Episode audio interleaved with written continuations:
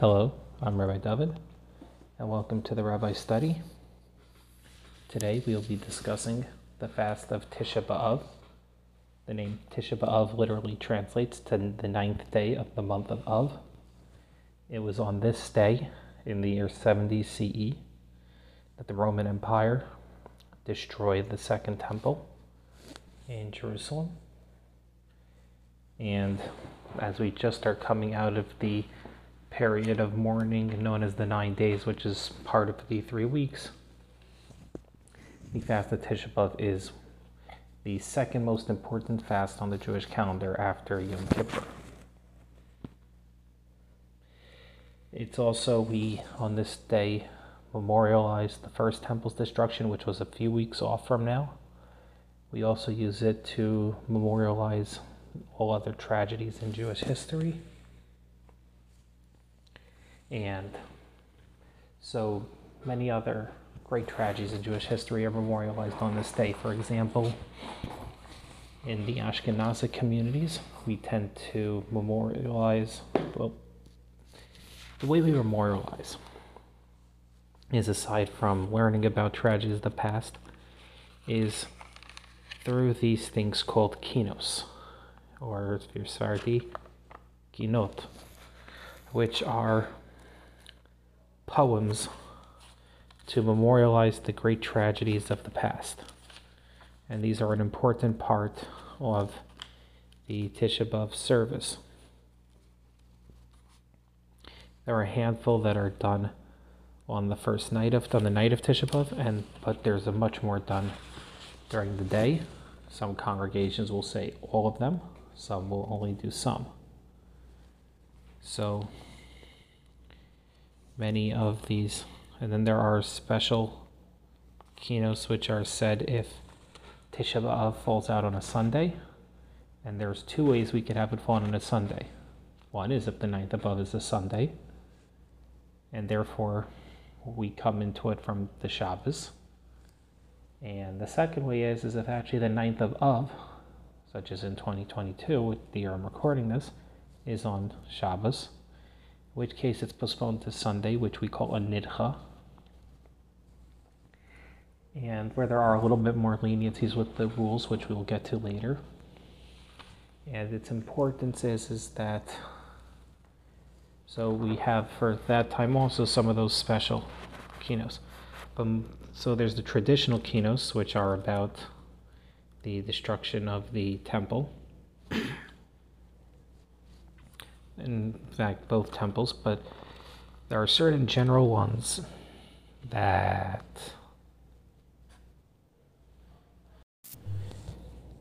of these general ones that uh, memorialize various other tragedies. So there are a lot of standard ones that come into that are done by most communities.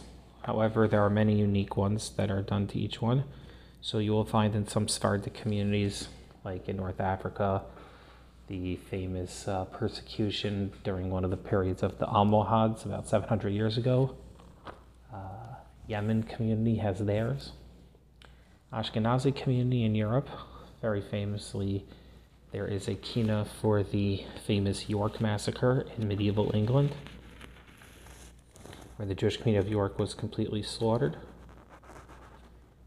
And however, there are some that tend to be general. Most Sephardic congregations do say the ones for the massacres in Poland, Ukraine of 16 of uh, what we call which is uh, 1640 1649 by Bogdan Khmelnytsky in the Ukraine and Poland, where one third of the Jews in the entire Kingdom of Poland and of Kingdom of Poland were killed This was such a major event. The expulsion from Spain, another great tragedy, just the world. So there are many of these kinos that commemorate these different types of things. In the modern era, we've actually, and many congregations have added on some newer ones for the Holocaust. And there are some well-known ones for that.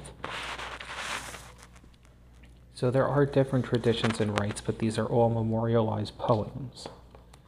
And they all play a very important role. So very famously, there's one by Rabbi Shimon Schwab, who escaped Germany in the late 1930s, who wrote one based off of accounts by survivors who had uh, told him what had happened. It's actually a quite, uh, uh, I would say, tearful one.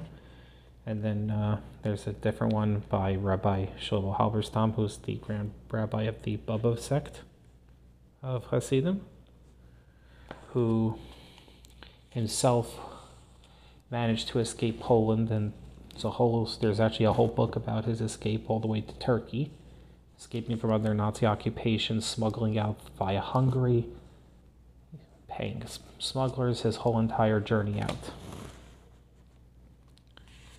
And in fact, a little later, I will actually discuss some of the kinos, at least the translations, so it could be better understood. Now, the ninth of Av has its own set of rules.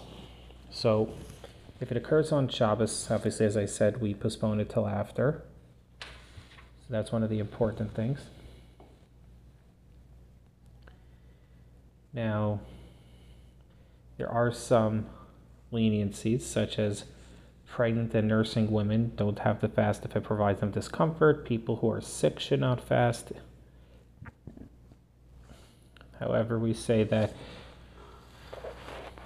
like many other fast, children should be educated based on their age to see how much of the fast they should do, but they are not obligated until they are bar mitzvah. Over once the boy's bar mitzvah, girl bas mitzvah, they're required to fast the entire time. And it's very important to understand that.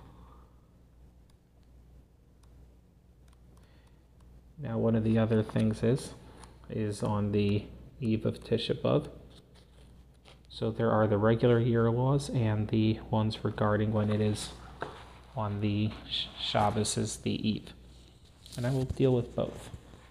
So when there's a bris milah ceremony or a pidyon haben ceremony that happens to fall out on erev Tisha B'av, because those are on set days, the festive meal for it should be held before noontime on the eve of Tisha B'av.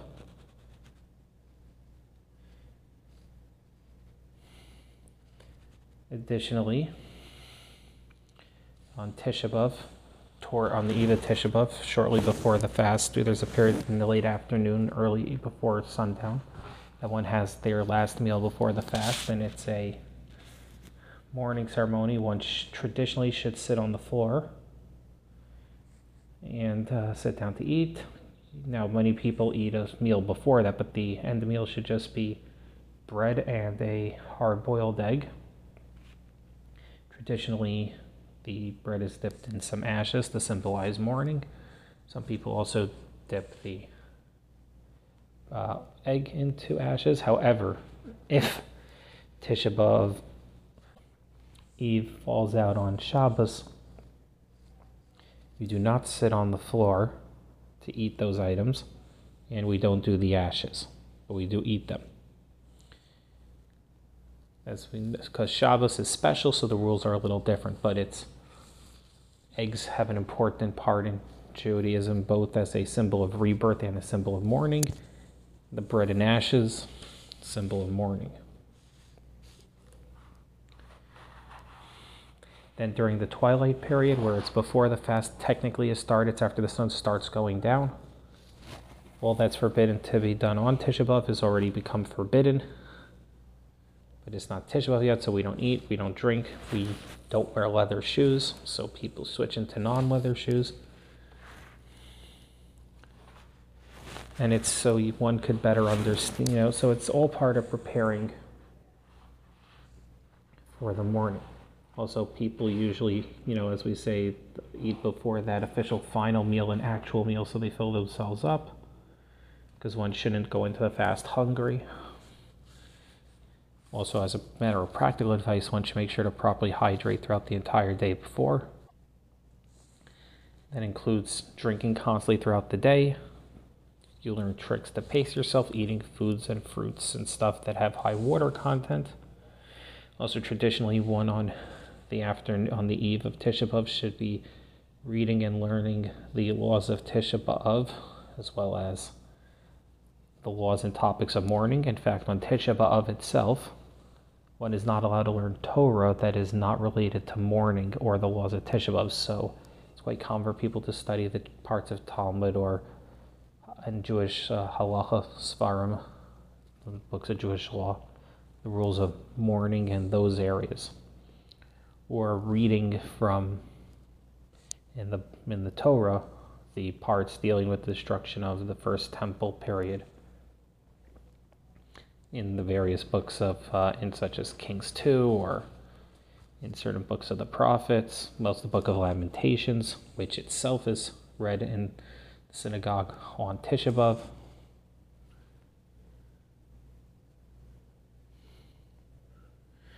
Also, in the synagogue, they remove the curtain from the ark before my, before Ma'ariv so that the ark is bare, also as a sign of mourning.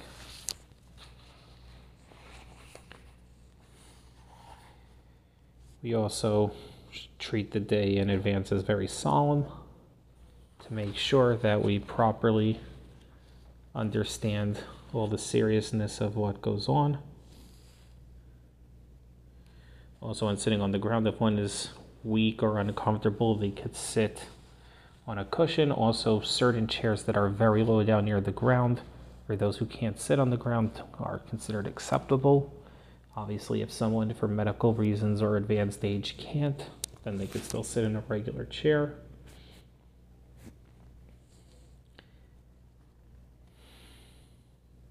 Also, during that Tzidam Sekis, while we talk about the bread and eggs, people could also eat raw vegetables, fruit, and cheeses, but one shouldn't eat other types of food. Also, we don't drink alcohol during that period. And because if in a year where it falls out on a Sunday, or on Shabbos, and therefore we postpone the actual fast till Sunday. We do not do the Havdalah ceremony ending the Shabbos. Then we actually wait till after Tisha B'Av to do that on Sunday night. And we need to make sure of that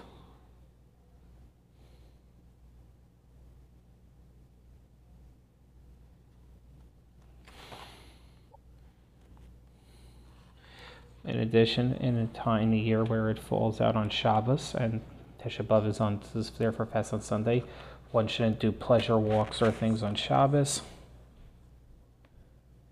And the Suda the or Shalashudis, the third meal of Shabbos, one can you know eat other types of food and even according to some have alcohol because it's celebrating Shabbos. However, that would be before one does the bread and eggs usually, though some people say it could be done during the whole meal because celebrating of the Shabbos is important. Additionally, in a year where it's cold than Nidcha, we are far more lenient with nursing or pregnant women, as well as people who are sick. And it creates its own set of things. And just to continue from the eve till after. Also, when we are on on Shabbos, it's right before Ma'ariv that one removes the shoes, and one should have all these things prepared before Shabbos.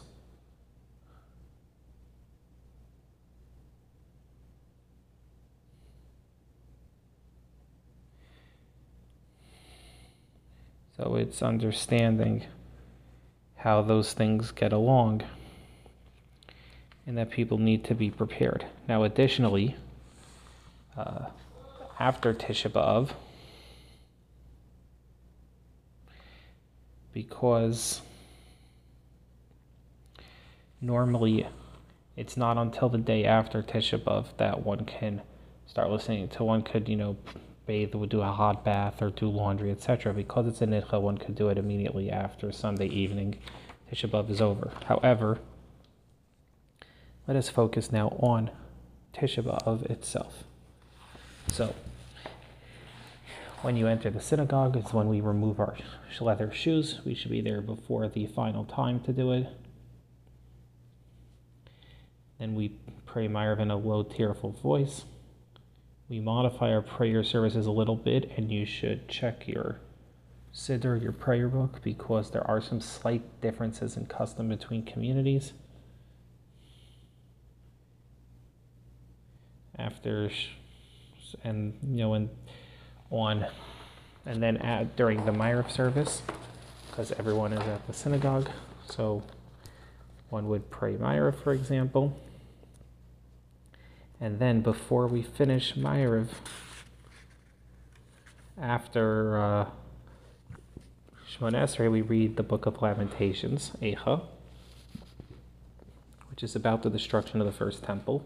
Very appropriate. And it's done in a wailing tune. Like Echa, Yeshua Badad, Ha'ir, Rabasi, similar to that, I'm not the best at uh, reading with the proper tune. But there are different customs from different communities on what the tune is, but it is. And one can look up the Book of Lamentations, but it's very important part because it's to put us into the set mindset for mourning.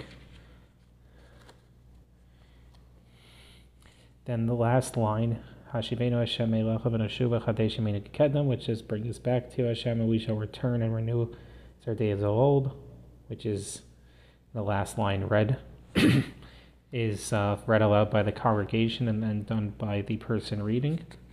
And then we do the first kinos for the night, which are regarding the f- destruction of the temples.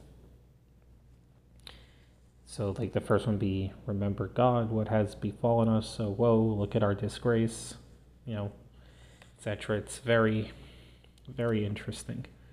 And then if it's on Saturday night, there's some other kinos that are done specifically for that, like when it's uh, after a Shabbos, like some years, like 2022. So there's only a couple that are done. then we finish the Ma'ariv service.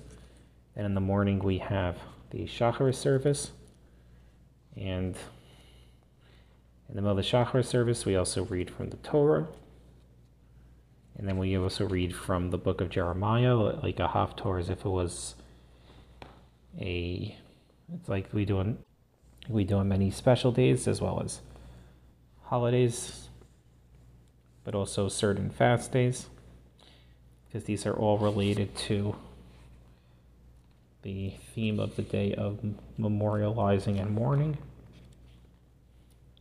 And after the Torah's return to the ark, we before we finish, we go through additional kinos. So, one of the great composers who composed a lot of these was Rabbi Eliezer Hakalir, and he worked heavily with a style of poems called acrostics in that these stanzas are very poetic and they play an important role.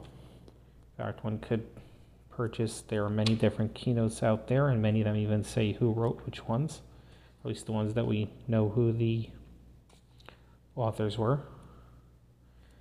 But these play important roles and each one plays a role in explaining. Most of them are around the destruction of the temple, but each one plays, as we mentioned earlier, a role in a famous event, destruction in Jewish history. But let's, before we continue with the kinos, let's go back to the laws. So, we also say that one, the night of Tisha B'av, should not sleep in their normal manner, such as if one is accustomed to sleep on two pillows, they should sleep with one. If one uses a more comfortable blanket, they should use a less comfortable one. There are those who have a tradition to sleep on the floor, and some even to sleep on the floor with a stone as their pillow under their head.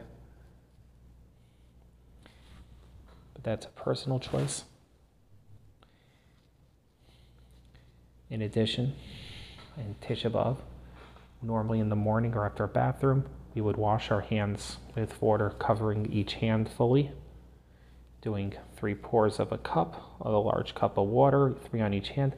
Tisha B'Av, we only wa- wash until our knuckles. And then you could wipe the water afterwards over your hand, but we only wash up until our knuckles as a sign of our irregular activities for the day. And in the morning, by the morning prayer services, we do not put on our tefillin. We do that at mincha in the afternoon.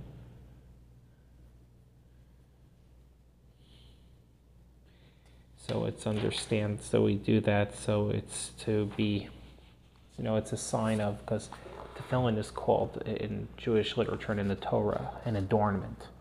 Adorn, we don't wear any adornments on Tisha. We don't wear jewelry or any of those things. Therefore, we don't wear it till the afternoon. Same thing in the afternoon if one wants to. It means after midday. One can also put back on their leather shoes if it's not comfortable. There are leniencies on the afternoon, so that's why we put our tefillin in on the afternoon.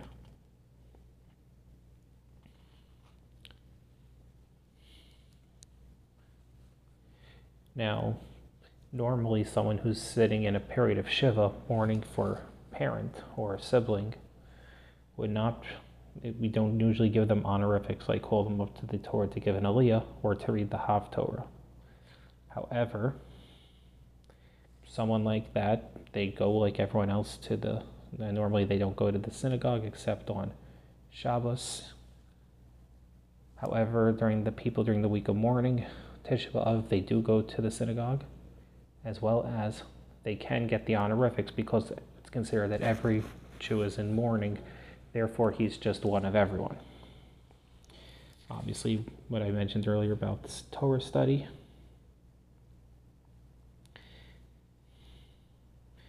Now, what I mentioned earlier about pregnant and nursing women, in a year where it's a nidcha, there's a lot of leniencies about that in a year where it's not a nidcha.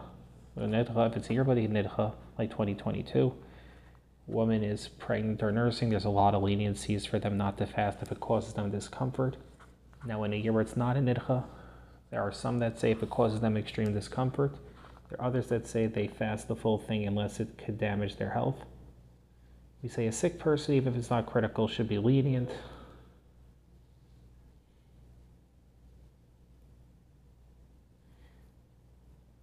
We also say a woman who, up until 30 days after giving birth, is considered the same laws as a sick person, if, you know, in terms of leniencies. However, anyone who has to break their fast on Tisha B'Av, like I know someone who, because of a medical condition, has to have uh, eat before their medicine, they're not supposed to eat a suda. They're not supposed to do anything important. And yes, they would have to make on a Yerur Nidcha, they would have to make Havdalah before they eat, and there's a whole procedure for that. And the procedure for that would be that they uh, they don't use the spices. They just uh, do with the grape juice and the candle and they you know only drink as exactly as much as needed but there are a lot more. But i'm going to continue with the laws of Tisha B'Av in a regular before dealing more with the Nidcha year. But people should just be remembered that there are a debate over the leading season. One should consult their local rabbi. On Tisha B'Av we don't take we don't do washing unless one is extremely soiled and it's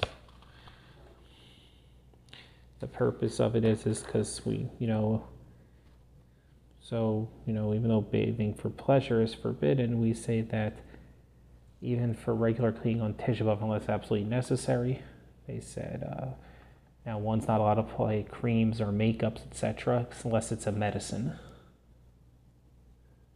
Additionally we say that, you know, as we mentioned earlier with leather shoes, however, if someone needs to travel long distances by foot and the only quality shoes they have for that, or someone has a medical condition, then obviously the leather shoes for them would be permitted. Couples are not to have marital relations on Tisha B'Av because it's a sign of mourning.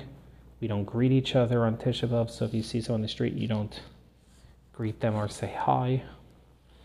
We also don't hang out in public places any more than necessary. We don't make jokes. We don't laugh. So it's to try to make ourselves, you know, these are all things of, uh, you know, mourning.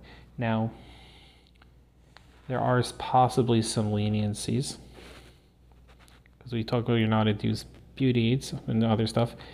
Deodorant maybe is for someone who perspires heavily, though preferable to use a spray than a roll on. Now, there is now some people say, such as the late Rabbi David Feinstein, that a girl who is of marriageable age and is single, as well as a woman in her first year of marriage, may use some cosmetics that don't involve smearing and are just there for basic accenting, but not everyone holds of that. So it's making sure that people understand that these uh, basic things now people once again washing only for cleanliness and only exactly what's needed.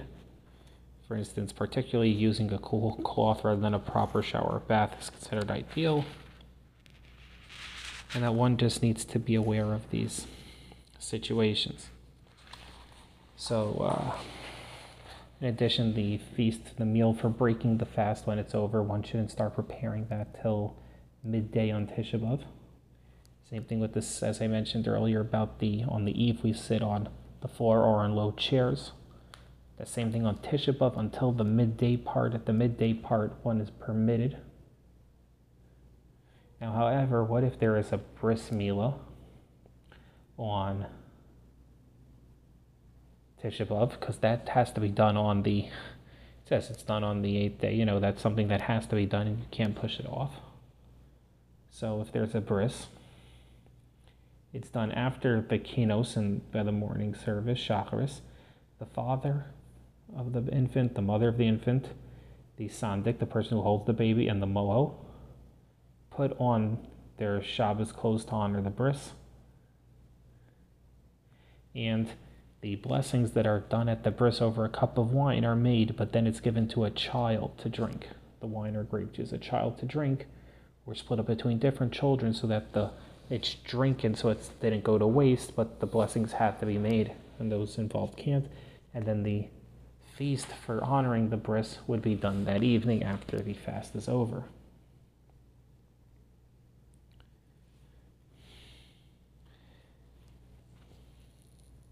So we additionally have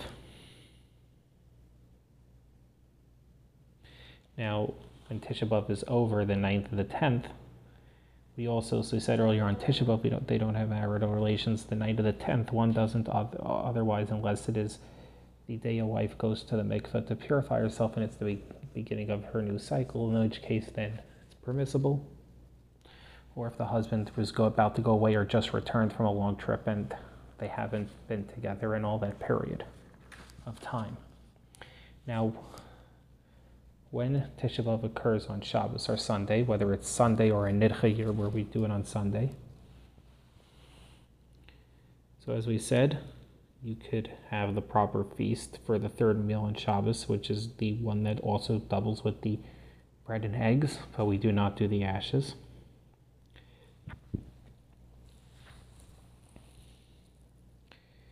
We have some little differences in certain things that are omitted in the prayer service, but once again, one should consult the Siddur because different communities have different customs. Now, additionally, on those Shabbos, you should be more. You should also only really study the relations to what's just the parsha, as well as the laws regarding Tisha B'av and we know we want to be careful. And at dark and night, we do say Bore Mori Ha'esh on the fire, but we don't do the rest of the Havdalah until after Tisha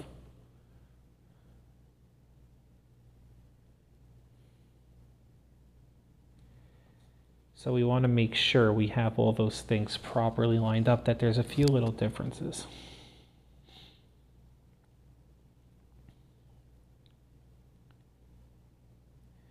Further, if if it's a year where Tisha B'Av is a nidcha, where it's to be on Shabbos but froze Sunday, because the laws are different, what about a bris then? So the father, the mother, the moel, and the sandik do one hour, do one half hour past the exact halfway point at daylight, pray mincha, and then they actually do havdalah over wine. They eat and they wash on bread, just them, but the festive meal doesn't have that night. And if it's a Pidyon Haben ceremony, which is, as we mentioned, what happens on Eve, it's the redeeming of the firstborn child, firstborn son to be precise, and it's it's a very special ceremony because it's rare, because neither parent could be Kohen or a daughter of a Kohen, can't be a Levi or daughter of a Levi. It has to be a natural birth, meaning not by cesarean section. It has to be the first child born and has to be a male. Not as common a thing. If it happens on a postponement date, because it has to be held on that day, then the father and the Kohen don't complete the fast, and they do that same thing in the middle of the afternoon to ensure that at that point. Now, there are many ways to, now, so we want to make sure that we fully understand. So, now, a big part is also commemorating the destruction of the Beis HaMikdash, the temples in Jerusalem.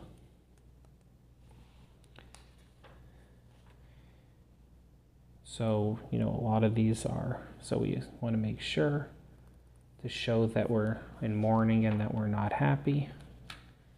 We want to make sure that everyone understands that, and it's a big part is more the mourning. It's not a crazy amount of laws, actually. It's very, very simple, but it's properly understanding. And a lot of times there are some minor variants communities. Now, when the 9th of Av is on a Thursday, so we fast on a Thursday, because whilst in the Ashkenazi communities we wait till halfway through the day. What's the halfway between sun up and sundown? On the day after Tisha B'Av, the 10th of Av, to start listening to music again, washing, cutting our hair, sh- you know, shaving beards. What do you do? So, if it occurs on a Thursday because it's Erev Shabbos, some poskim, some rabbis say that you could already begin to start preparing Thursday night. Some say you could do it starting Friday morning, and others do say wait till the afternoon but most say Friday morning, but there are some that do say Thursday night because you want to prepare for Shabbos. Sephardic Jews normally wait till the after the 11th to begin all those things. Most Sephardic communities. So for them, they would be permissible from Friday morning in order to prepare for Shabbos because of how important Shabbos is. So those are the basic laws of Tisha B'Av. And as I mentioned earlier about the kinos, so these are quite poetic. So as I mentioned, uh, some of them out there. So for example,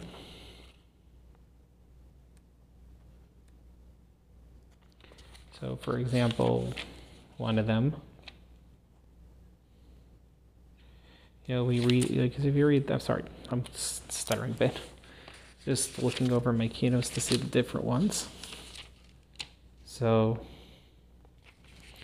as you can see, a lot of them are based around destruction of the temples, such as, say, keynote 35, where it says it uses the line, and cry out before God about destruction of your temples, gateways, about destruction of your temples, vessels, and about the life of your young children. Lift up your hands to Him in prayer. Oh, how is the enemy oppressor able to enter Zion, the royal city? As we see a lot of these uh, heavily referenced.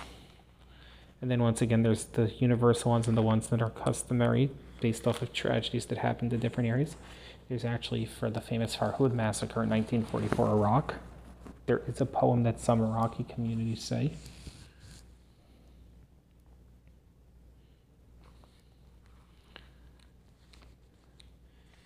And it's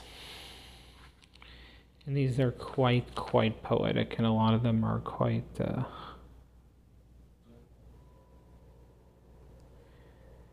some of them are quite dark in how they uh, portray things. So it's hard to explain. So, for instance, uh, here's a famous one, number 41, which was, uh, for instance, in the 13th century, uh, 24 cartloads of the Talmud, which were all handwritten, were gathered up by the Catholic Church and burned in the public square in Paris. Rabbi Yechiel of Paris actually had to flee for his life all the way to and left for Israel. There was a lot of then there was a family fought up by there was persecution of Jews, forced conversions, some people killing them. Rabbi the Rabbi the Maharam of of Rothenburg, who was a famous rabbi who also uh, was jailed and put into prison and tortured. There's a lot of stuff that medieval Europe. So this one commemorates a bunch of that. So it starts off, O Torah by the fire consumed, seek the welfare of your mourners and those who yearn to lodge in the courtyard of your dwelling, of those who belong, those who long to roll in the dust of the Holy Land, of those distressed and bewildered by the, incar- by the incineration of your scrolls, of those who walk in the darkness of exile, deprived of illumination of those who wait hopefully for the light of day, which will shine upon them and you.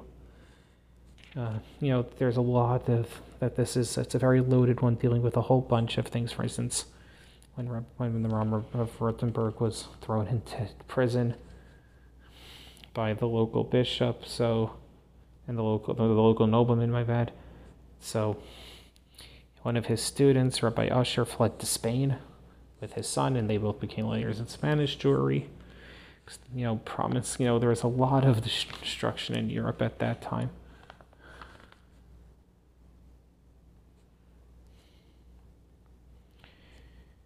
Such as, uh, there's another famous one by Rabbi Meir ben Elazar Lombard Hadarshan, who in the 13th century about his tragedy, about tragedies which happened in Italy. There is just and a disproportionate large number of these do follow the acrostics method, as I mentioned before.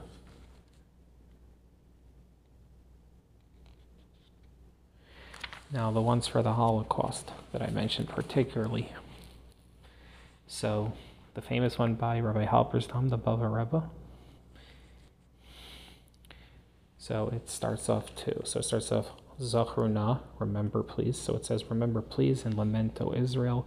Let your voices be heard on high, for Germany has destroyed our people during the stormy days of the World War, with the killings, horrible and cruel, starvation and thirst for all generations. Do not forget until you will merit witnessing the ultimate consolation.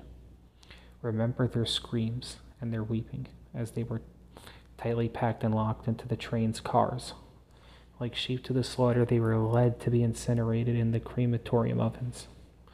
May the sounds of their pleading cries may eternally be remembered by the one who dwells in the heavens. When they proclaimed Shema Yisrael, they offered up their lives to the Lord of Lords. Great rabbis and their students, and the multitudes of your people were there. They enslaved them with brutal torture, they slaughtered them with high handed arrogance. The blood of tender babies cried out to you from the earth, saying, Exact vengeance for the children and the women. Let no living soul escape alive. For the burning of the thousands of, of academies and synagogues, for the myriad of Torah scrolls and their students, we shall lament with raised and screaming voices.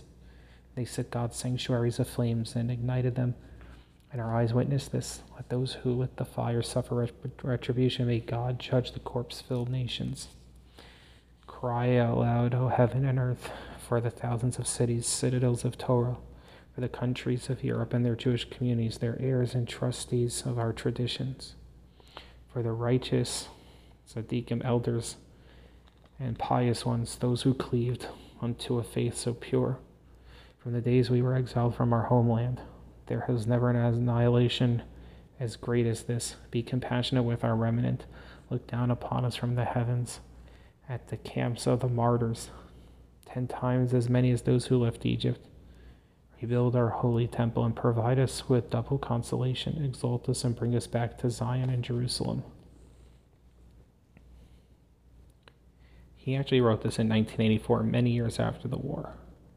He said, when someone asked him why he wrote it, he's, you know, he said that it took him years till he was able to get the courage to write up his, and put his emotions down on paper because he lost most of his family. It was him and his son. He remarried after the war and had another son. However, who's uh, still alive, his post war son. But the fact is, is, you know, he had lost a lot. And he took him a long time till he got up the courage to write it. He also was involved in helping with its translation into English. And there's the other one on the Holocaust by Rabbi Shimon Schwab. Rabbi Schwab, who was born in Germany and had been a rabbi in Germany. In 1936, he managed to flee to the United States. In 1959 is when he wrote down his memorial for all of the dead. Now, he escaped before the war, but he was able to interview many from afterwards, and many of his community died. But he witnessed the rise of the Nazis hands on. He was arrested by the Nazis, tortured by them. So, we're talking about someone who was, in many ways, an eyewitness to a lot of these great tragedies. And his is starts off Hazocher. He who remembers, those who remember him, each generation and its holy ones. Since the time you have chosen us, may he remember the gruesome fate of the last generation. Well, what has happened to us? Those who were swept away by the flood of blood, who sacrificed their lives, all who are submerged in the valley of tears. May God think of them in the land of eternal life. May their memory be a blessing for all eternity. Lift up your hands to him. Woe, O you heavens! Woe over the best of Israel's tribes, communities and congregations, cities and districts, fraternities, foundations all rendezvous with God. If only streams of water could pour down from eyes towards waterfalls of the rivers of tears, where the thousands of time, for the thousandth times, thousands of corpses consumed in the fire of the destruction and horrors. For the princes of Torah, the pillars of tradition, for the young flowers of the priesthood, for the diligent scholar, the men, teachers, and women, and the precious children in school the trusting daughters, the elderly grandparents, and their offspring, and the infants whom they bore. Everyone, including the Myriads, beloved in life, not parted by death. Seek out their blood when you take the count of the scattered, rent leaves and of every life that perished. In the days of destruction, the calamity, six thousand times a thousand. An entire third to be destroyed by the Blitzkrieg's fury. Of the cherished vineyards you dearly loved, O avenger of blood, may the memory of their misery please do not erase from the book you have written. Remember the moans and the tumultuous screams when they were herded for slaughter. May the rivers of their blood and the tears on their face may be forgotten forever. Every tremble, every groan, every piercing cry of those torn asunder by hordes of dogs, remember and count them, collect them in your flask till the time the degraded one's shame is avenged. In the barbarians' camps were pain and sickness of anguish of mortified souls, insults and mockery, shame and spit, seared wounds from the horrible blows, hunger, thirst, frenzy, sorrow, the fate stumbling without any strength, every death rattle of every forlorn one, far be it from you to forget. The pillars of smoke, the fumes from the furnace, the piles and piles of bones and sinews. Poison fills halls, the roar sound of the multitudes choking in gas chamber. The stench of the bodies, the tortured corpses fertilize the soil of the blasphemers. How the torture turned their fat into sows and human skin into feminine adornments. Remember the finger motions of the savage offers to the right to slave labor, to the left to the shadow of death. Remember how the sharpshooters shot at those digging their own graves, lowering them to the depths of the agony of the grave. How they afflicted our sisters and mutilated our daughters. Doses of poison from sadistic doctors and fugitive survivors in burrows and bunkers until the disappearance of children in the houses of apostasy and monasteries. Unblemished sheep completely consumed. The blood of the diaspora's children. O woe, Ariel, for the corpse of your devout ones. Who could count the flaw- sacred flock whose flame will never be extinguished? You tested ones or sanctifiers of your name with the cry of Shema Yisrael. They gave up their lives for God so that he may gather them in. Until the very last day, they justified his judgment. He called out, I believe, and sang a song of trust. And now a people is left bewildered as orphan, without graves at which to pray, without tombs where to weep the laments of emotion filled hearts. Only blood libations are their memorials boiling, unforgettable in the mound of ashes from their sacrifice. Are tributes to the altar's ashes. Who could express Israel's torment, whose mind is frenzied by memory, how remnants of its splendor is a fraction of a bit, how its pride is humbled today. O living God, merciful one, comfort your congregation yearns for you so mightily. Let new light shine, let rays of glory glow, and let God's Spirit hover. And that's the two ones for the Holocaust. As you can see, very powerful stuff. Now there's ones for destruction of the first temple, ones for destruction of the second temple. There's ones for destruction of Bar Kokhba's rebellion, which for people, Bar Kokhba's rebellion, when the Romans put it down, they slaughtered 520,000 civilians, wiped hundreds of villages, towns, and cities completely off the map in ancient Israel, depopulated, took two over 200,000 people into slavery, many of them never to be seen again. So, while the first temple's destruction had thousands taken into slavery and thousands killed, the temple destroyed. By the way, some of those slaves went to Germany, which is the origins of Jews in Germany. Slaves taken away by the first temple destruction, and later some more by the destruction after Bar Kokhba's revolution. From Bar Kokhba for a long time was the biggest tragedy in terms of number of deaths until the Holocaust. One done by Rome, one done by Germany. And so as you could see, and if you look at a lot of the other kinos, you will see a lot of themes about destruction and fire. And the purpose is, is for and the purpose is, is to help us properly mourn and lament. And it's very powerful. And when you read through them on the day, and there are some synagogues where you will have like a like a rabbi explaining the background to each kina, including who the author was and the background of the different acts that happened at that time. Very, very powerful. And understanding additionally a lot of times the hidden messages and the acrostics that are put in many of the poems but it's essentially a day of mourning and understanding.